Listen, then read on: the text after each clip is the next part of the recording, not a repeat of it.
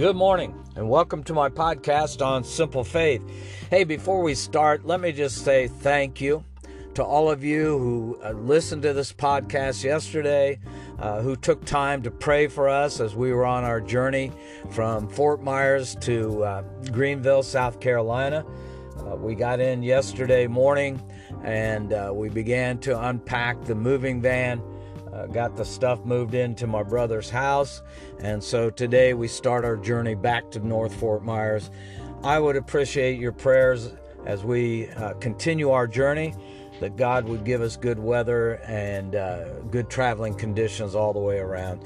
So, again, thank you. Let's begin this morning with a word of prayer. Father, I thank you, Lord, once again for fellow believers, for those that would lift us up in prayer and join us as we uh, walk in this relationship with Jesus Christ. Though we walk as individuals, we also walk as one. One heart, one mind, one purpose. And so, Lord, today I pray that the Holy Spirit would fall upon us once again, that He would open our hearts, that we would receive your word as you reveal it to us, that He would open our minds that we might understand how these words, written so many years ago, can apply to our lives today. And then, Lord, that you would open our lives, that we would be obedient to the things that you show us. And I ask this in Jesus' name. Amen. Hey, take your Bibles, turn with me to Acts chapter 20. Acts chapter 20, we're going to pick up at the uh, 25th verse. Uh, just as a lead in to the 25th verse, I just want to tell you that uh, there were some elders from the area of Ephesus who had come and uh, had gathered uh, with uh, the Apostle Paul, and uh, he was instructing them, he was telling them what all was about to happen in his journey to Jerusalem and beyond. And so in verse 25, it says, And indeed, now I know that you all, among whom I have gone preaching the kingdom of God, will see my face no more. This is the last time that Paul's going to gather with this group of, of elders, this group of leaders. And so he wants to lean into them one more time. He wants to tell them, instruct them as to what they are to do in the continuation of the ministry. And so, again, in verse 25, and indeed now I know that you all, among whom I have gone preaching the kingdom of God, will see my face no more. Therefore, because of the fact that they're not going to see his face, all right, Paul says, Therefore, I testify to you this day that I am innocent of the blood of all men. In other words, Paul's saying, I have preached to everyone without apology.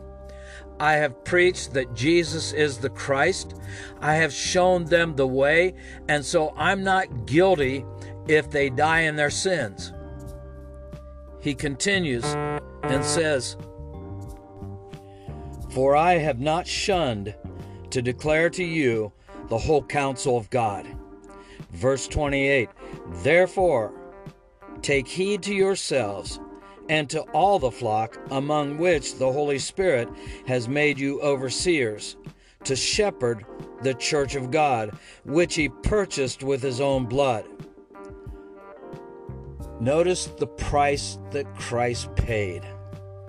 He purchased you, he purchased me with his blood. We have been bought with the most valuable asset known to man life giving blood. And Paul says, I've not shunned to declare to you the whole counsel of God, and that they were to take heed and to all the flock among which the Holy Spirit has made you overseers to shepherd the church of God, again, which he purchased with his own blood. For I know this, verse 29, that after my departure, savage wolves will come in among you, not sparing the flock. Also, from among yourselves, men will rise up, speaking perverse things to draw away the disciples after themselves. In light of all that, verse 34, uh, 31 says, Therefore, in light of what I'm telling you, therefore, watch and remember that for three years I did not cease to warn everyone night and day with tears. So now, brethren, I commend you to God and to the word of his grace, which is able to build you up and give you an inheritance among all those who are sanctified. Listen, friends, here's the bottom line. This is what the Lord showed to me today. And he may show you something different, but here's his word. He says in verse 32, Paul says, So now, brethren, I commend you to God and to the word of his grace. After all that we have done, after all the preaching, after all the teaching, after all the counseling, after all the works of helps that we've given to anyone along life's journey, it all boils down to God and His movement in the lives of individuals. And so, at best, we can commend them to God. We can turn them over to God and to the word of His grace, which again, His word is able to build us up and it gives to us an inheritance. The inheritance being His kingdom and all that it contains. Verse 33 I have coveted no one's silver or gold or apparel.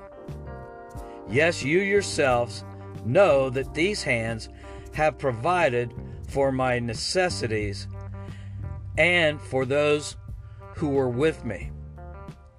I have shown you in every way, by laboring like this, that you must support the weak. And remember the words of the Lord Jesus that he said, It is more blessed to give than to receive. I don't know how you are, friends, but I know on those special occasions, birthdays, anniversaries, um, Christmas time, when I have the opportunity to give, I take greater joy in the things that I give than in the things that I receive. Now, don't get me wrong, I love to receive gifts.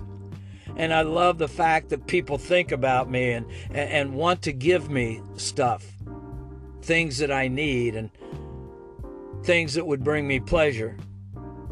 But my joy, my greater joy, is to be able to give to others as freely as I've received.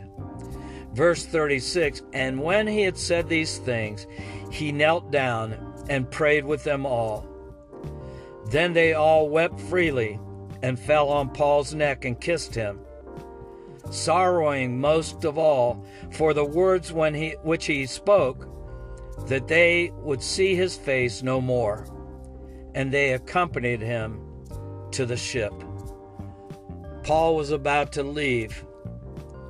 Paul was not going to be in their midst any longer. And they had enjoyed a sweet fellowship with him. They had enjoyed his teaching, his preaching, his ministry. And yet it was time for Paul to move on. And before he moves, or before he moved on, he prays. He prays for the people as he commended them or turned them over to the Lord. Let's pray. Father, thank you, Lord, for your word. Thank you that you teach us in the simplest of ways Things that maybe we've not seen before, you reveal to us.